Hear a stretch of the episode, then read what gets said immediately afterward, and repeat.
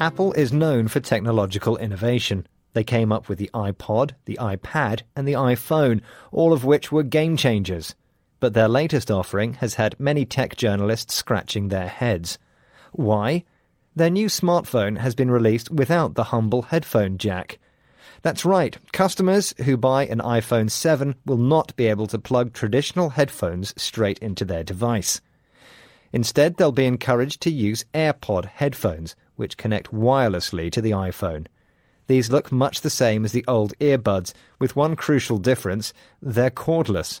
And whilst we're all familiar with the frustration of tangled wires, the thought of two expensive bits of kit dangling precariously from our ears raises a simple question what if they fall out? AirPods have also been derided on social media for their appearance, with people saying they look like mini hairdryers, like electric toothbrushes, and even like cartoon dog Snoopy. Others claim the change is about profit, as old headphones are now obsolete without an adapter. Apple themselves admit the move has taken courage and insist the new approach saves vital space inside the phone, as well as making devices more water and dust resistant. AirPods also double as microphones and can be used to control the iPhone with just your voice.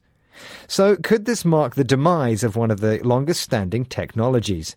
The simple 3.5mm headphone jack was first used in transistor radios as far back as the 1950s, and earlier versions go even further to the telephone switchboards of the late 1800s. Regardless, with a falling share price and strong innovative competition, Apple needed to do something bold. Time will tell if their headphone strategy will help cut through the noise.